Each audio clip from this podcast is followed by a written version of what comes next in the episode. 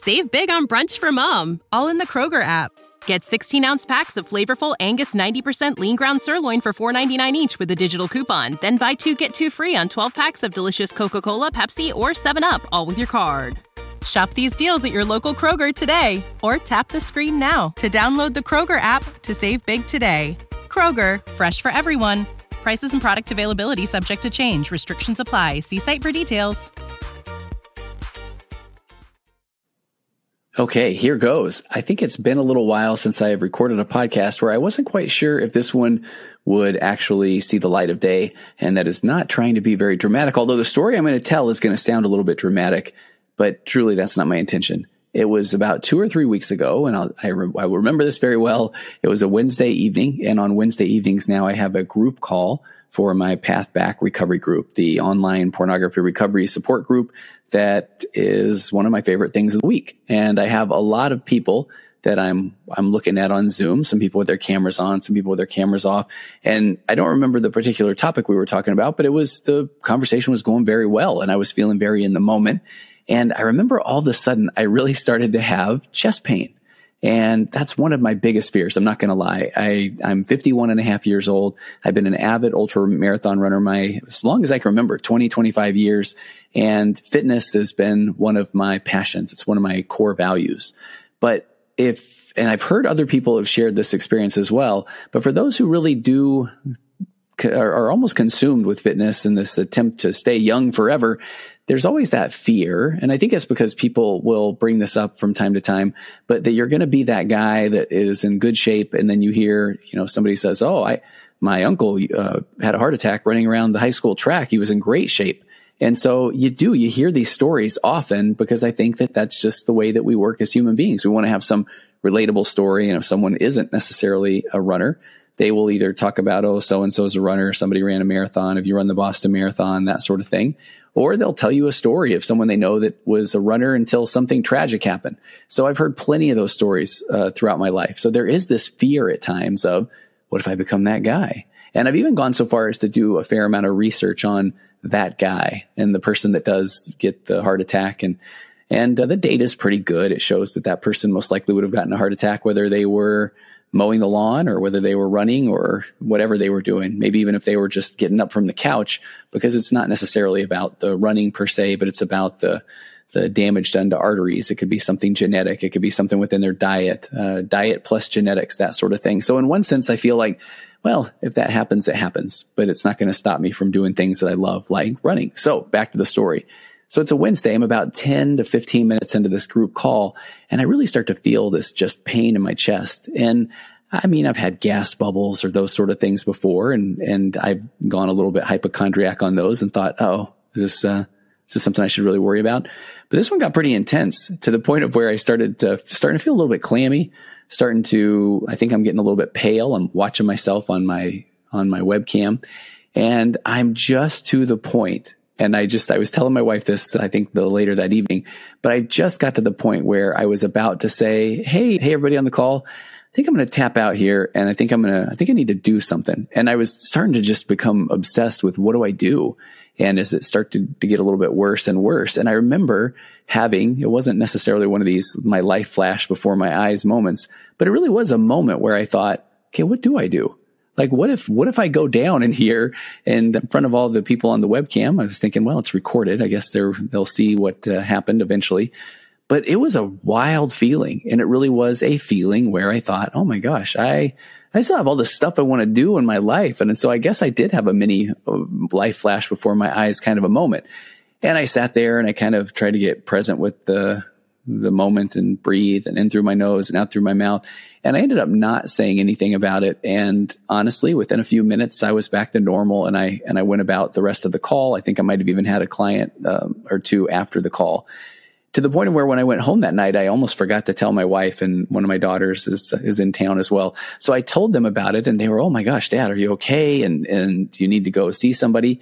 I don't know. Maybe I do. Maybe I do need to go check in, but that's been two or three weeks now. And there's been many, many runs and Peloton rides and hikes and that sort of thing since. And I, I feel great.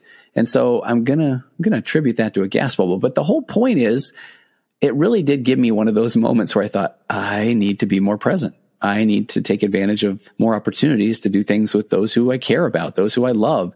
And it really did get me thinking about how often I've met with clients who have had these type of experiences, people that have literally had heart attacks, people that have had near death experiences, people that have lost loved ones and how that does give us a little bit of a reset.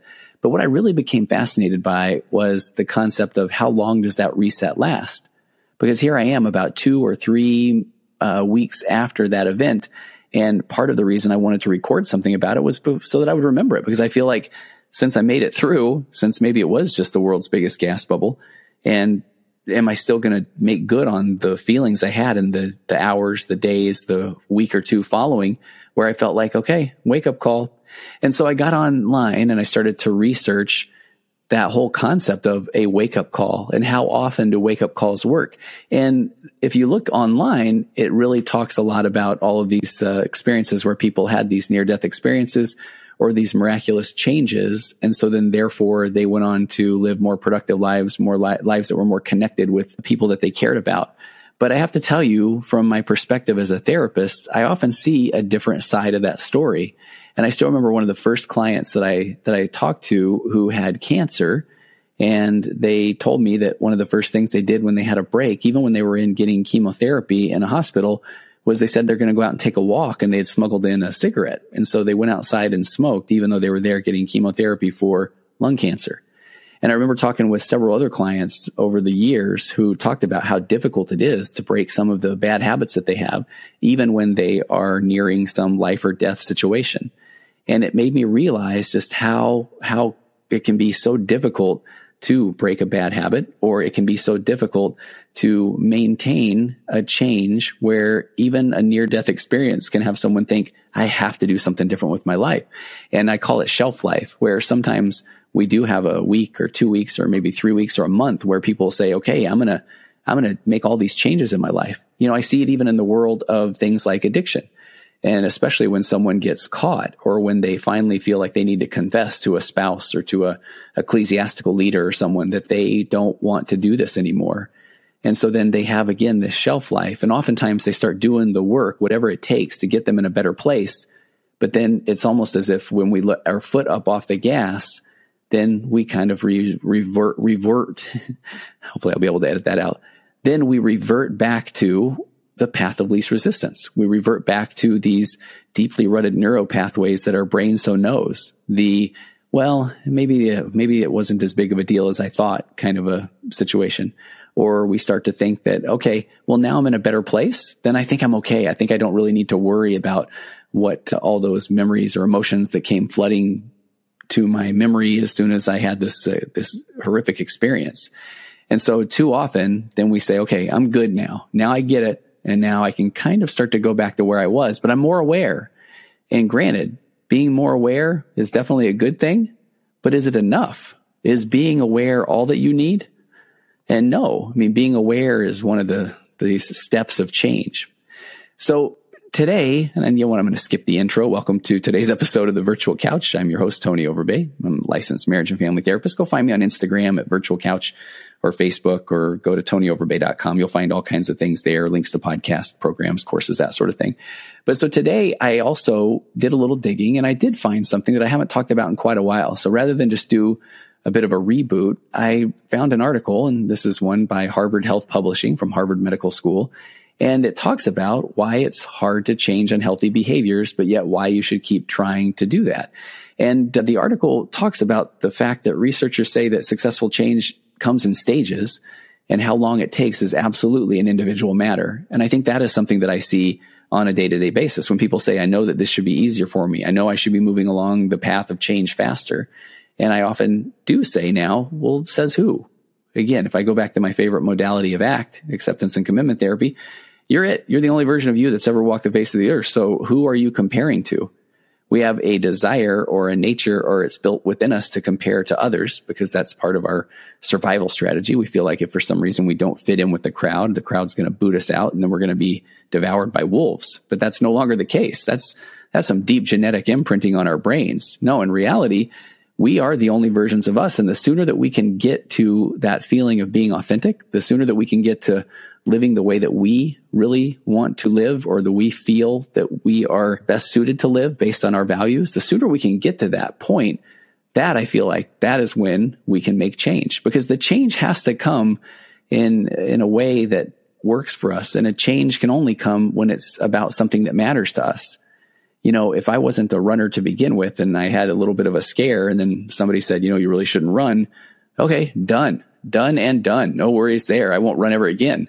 But running is part of who I am. It's in my core. It's been my survival strategy. It's been my therapy. It's been my uh, way to commune with God and nature. It's been my way to listen to audiobooks and learn. It's been a way to to tap into what I didn't even know of at the time was my the way my ADD shows up. That if I'm running, I got part of my brain locked into the running, and the other part of my brain can now focus on whatever I'm listening to. I've devoured audiobooks as I ran, where if I try to just sit down and read them, I lose my place. I lose my I lose my my whole vibe, my mojo, my energy. I fall asleep. So running can mean so much to me. So if someone's telling me, well, just don't run, then that's where I feel like, well, even if I were to say, well, yeah, I probably shouldn't, but I know in my core, that's what I'm going to do because that's who I am. So again, researchers say that successful change comes only in stages and however long it takes is an individual matter. And I, I wanted to dig down in this article. I'm going to skip a big part of the beginning of it, but it does talk about change being a process, not an event. And this is part of what I wanted to talk about. And this is what I did an episode on. It's probably been a couple of years ago, but it's called the trans theoretical model of change or well, the TTM, trans theoretical model. And so the, this Harvard article talks about that there are several models of behavior change, but the one that's most widely applied and tested in health settings is this trans theoretical model of change. And it was first developed in the 1980s. It was by an alcoholism researcher named uh, James, and, and I, I feel so bad when I butcher names, but it's Prochaska and Carlo Di Clemente. But trans, the trans theoretical model presumes that at any given time, a person is, is in one of these five stages of, ch- five stages of change. There's pre-contemplation, there's contemplation, there's preparation, action, and maintenance. And then some people do add a sixth stage, which is relapse because we're human. So in talking about these stages of change, uh, the pre-contemplation, let's, let's break this one down. And, and actually, let me give you a little bit more background. They talk about this in the article. The idea is that people move from one stage to the next, but that each stage is a preparation for the following one. So hurrying through or skipping stages is most likely going to result in a setback. And also, different strategies are needed at different stages. For example, they say that a smoker who's at the pre-contemplation stage, that is not even really thinking about quitting smoking, probably isn't ready to make a list of alternatives to smoking. So that's why you, it's very important to identify where you're at in this uh, model of change. And most of the evidence for this model comes from studies of alcohol, drug abuse, smoking cessation, but it's also been applied to a lot of different health behaviors, including exercise and dieting. That's where I found it when I first did an episode on this a couple of years ago. But clinicians, health educators, they use the trans theoretical model to work with patients, counsel patients, but you don't have to be an expert to try this approach. That's what I love about it. Anybody motivated to change can use this to see where you're at, assess your situation, and formulate strategies for success. So here are the trans theoretical model, the, the stages of change. And then again, according to this Harvard study, uh, Harvard article, the way that people, some ideas about how people move through them. So let's talk about pre-contemplation. So at this stage, pre-contemplation, you have no conscious intention of making a change, whether it's through lack of awareness or lack of information. And so the example they give is that if overweight is my family, uh, overweight in my family is genetic, then it's just the way we are or because you maybe have failed at making change in the past and you felt less than or demoralized. The example would be I've tried so many times to lose weight that it's, it's hopeless.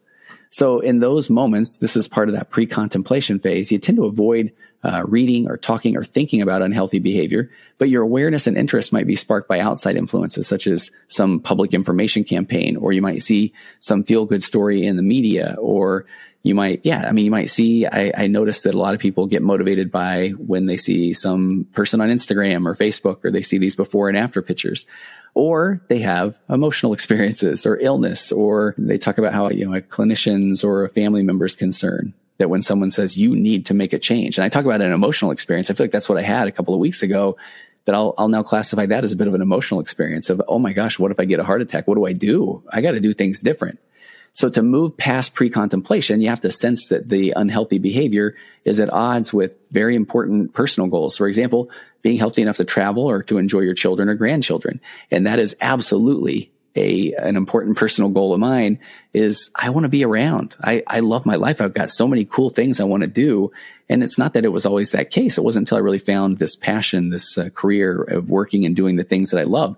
I've talked about it many times. I did 10 years in computer software. I didn't even know that you could really enjoy your job.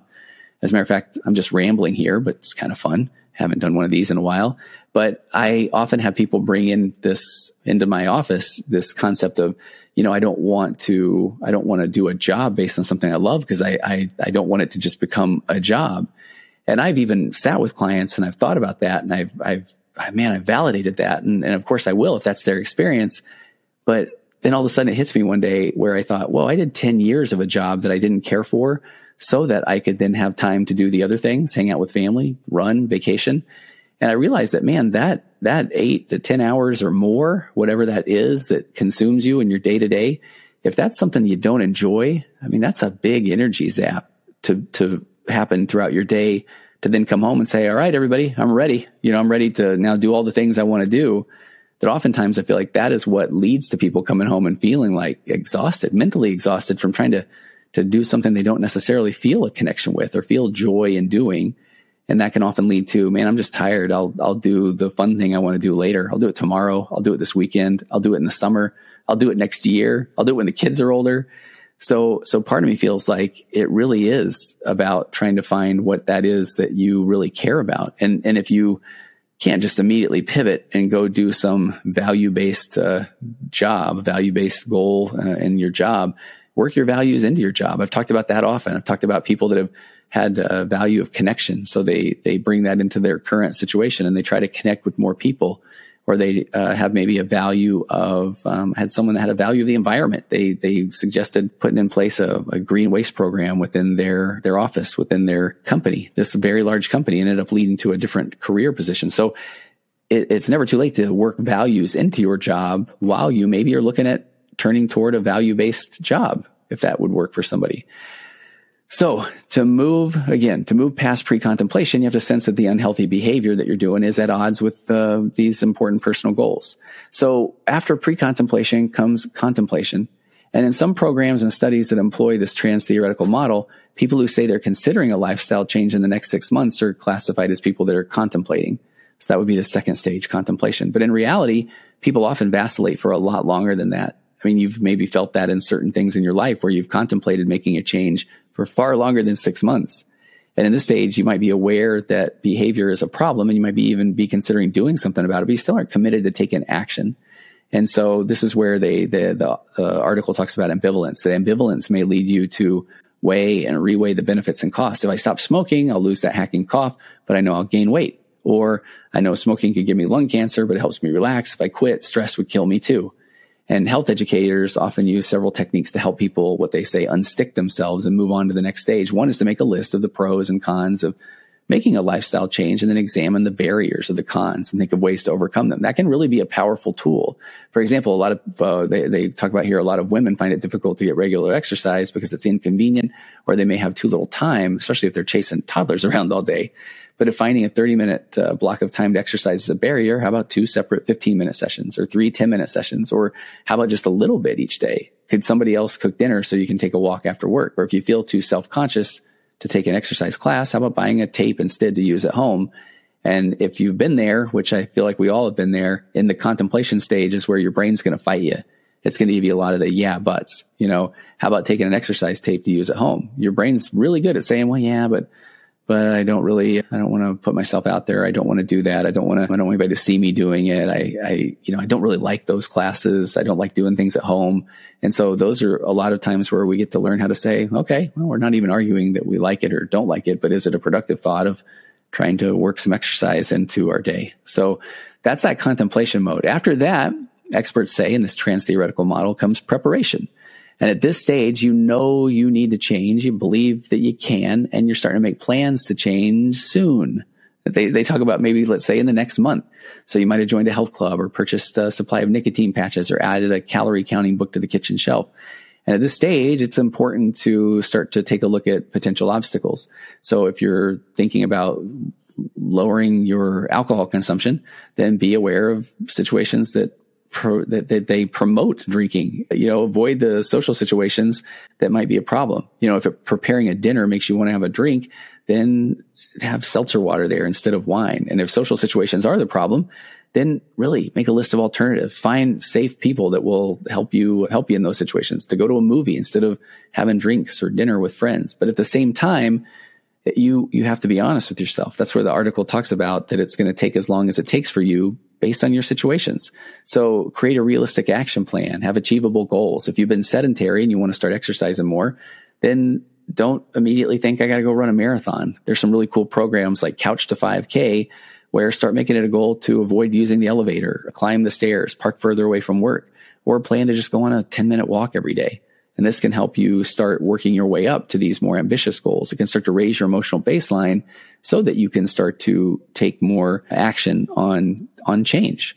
So after preparation, so we've got pre-contemplation, we've got contemplation, we've got preparation. Here comes action.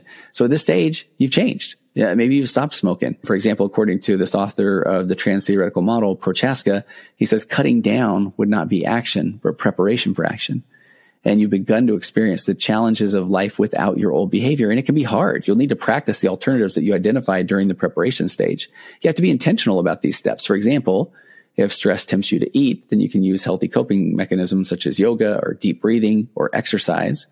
And at this stage, it's important to be really clear about your motivation. So they say in the article, if necessary, write down your reason for making the change and read it every day. This is different than just a, you know, quote, positive affirmation of just saying, Hey, you're, you're the man or you're an awesome person. It's saying, I want to, I want to be around for my grandkids. You know, I want to, I desperately want to be the grandpa that goes running with my grandkids. I really do. And so at that, it's really clear about your motivation. So write down those reasons, read them, engage in some positive self-talk to bolster your resolve. You can get support. You can join groups. You can, this is where it's important to be vulnerable. Let others know that you're making a change. It's okay. Your own brain's going to say, yeah, but I don't want to put myself out there in case I fail. Then that's, uh, that's just a story your brain's trying to hook you to. Because if it can, then you're not going to go seek help.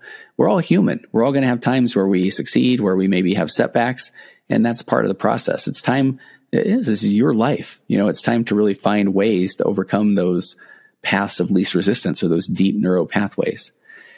Then after action, they talk about maintenance. Once you practice the new behavior change for, they even say up to at least six months, now you're more or less in the maintenance stage. Now you're working on preventing relapse and integrating the changes into your life. And that may require other changes, especially avoiding situations or triggers that are associated with your old habits and it can be really tough. And they talk about, especially if it means steering clear of certain activities or friends while you work to fully assimilate your new healthier habits.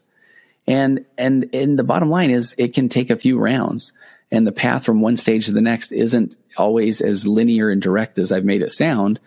That's where we build in after that action phase. And they even talked about it in that action phase is relapse. I think in the episode I did a couple of years ago, I, I was pulling from an article that literally talked about a sixth stage, which is relapse, because again, we're human.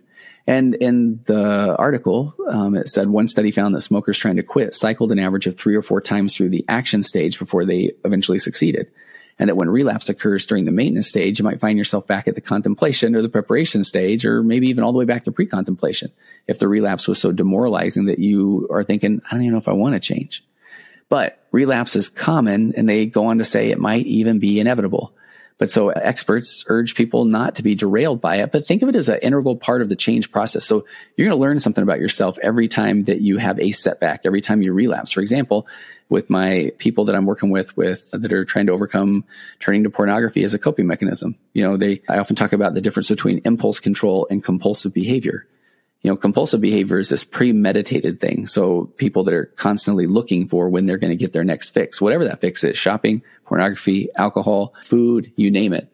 And a lot of times you can have someone get the the contemplate or the the compulsion under control, but then they still fall prey to an impulse, meaning that there's a lot of things that can lead up to an impulse. Somebody can be there's an acronym HALT. Somebody can be hungry or angry or lonely or tired, and they can fall prey to an impulsive decision. But that doesn't mean you throw the whole baby out with the bathwater.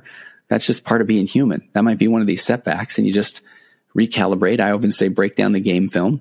You know, where did you, where did you, where can you bolster up that, that game plan so that you can be more successful, so that you can stay in that action phase? But remember, it can take a few rounds and those steps of pre-contemplation, contemplation, preparation, action, and maintenance, those are often just wonderful, amazing tools to just help you frame this, whatever the experience is, is that you're going through in life. So if I go back to my, what I thought was maybe a heart attack that I opened this thing with in the beginning, that did cause me to want to be more present. Now, one of the things that I was grateful for is I have a daily mindfulness practice. So I feel like I jumped right in at the preparation stage. I, I know I need to make some changes. I can, and I'm making plans to soon. So then it was a matter of taking action. I was able to go on a trip over Memorial Day, just got back last night, and there were so many times where I started thinking about the week ahead or thinking about next month or thinking about other opportunities, even amazing opportunities that caused me to have a little bit of stress or a little bit of anxiety. And I thought, man, yeah, those are opportunities and they're, and I'm going to deal with those. But right now I need to be present. I need to be here with my family here in this moment because I need to just squeeze every moment out of life because man, if that, if that was a heart attack, if that was giving me a little heads up on how quickly things could change, then I'm so grateful for it. I'm grateful that that becomes one of my enact, they call them private experiences, one of my nature, nurture, birth order, DNA, abandonment, rejection, all those things that just happen. That now that I've had that experience, now it is time to take change. And this trans theoretical model of change can really help me move toward change as long as it's change that's important to me. And then the fact that I want that change doesn't mean that it's going to happen overnight. It means that it's a process and this trans theoretical model of change is a very good marker of what that process looks like so that I can get to this better place. So I hope that you don't feel like you have to have a similar experience because man, that, that still hurt. I mean, that one hurt right in my chest. And, but I, I hope that you can sometimes, I mean, I feel like sometimes we hear of other people's experiences and we think, okay, I gotta, I gotta rally. I gotta figure some things out. So I hope that that might be the case today. It's time to rally. You know, it's time to figure things out. What's important to you and uh, what do you want to do more of? What would you like to do less of? What direction would you like to point your life toward? What are your core values? Have you identified them yet? Because it's important to identify what your core values are, not what other people say that they should be. And so as you identify those and now you identify some action steps to take toward each one of those values, then when you do start to feel stuck or you do start to feel overwhelmed, now you can take a deep breath and in through the nose and out through your mouth breath, and you can kind of point yourself toward a direction of a value based goal.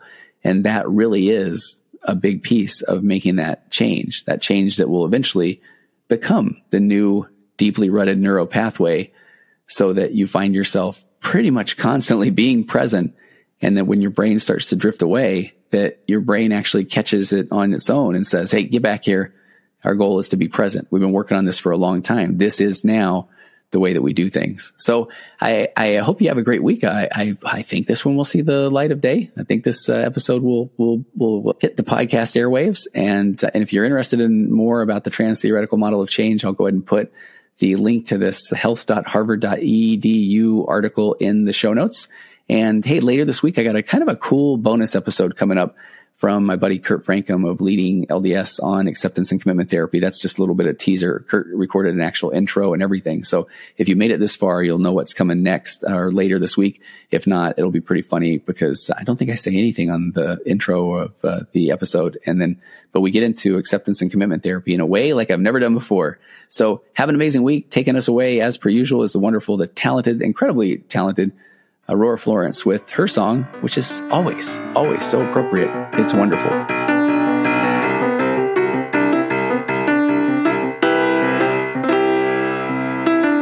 Compressed emotions flying past our heads and out the other end. The pressures of the daily grind, it's wonderful. Elastic waste and rubber ghost. I'm floating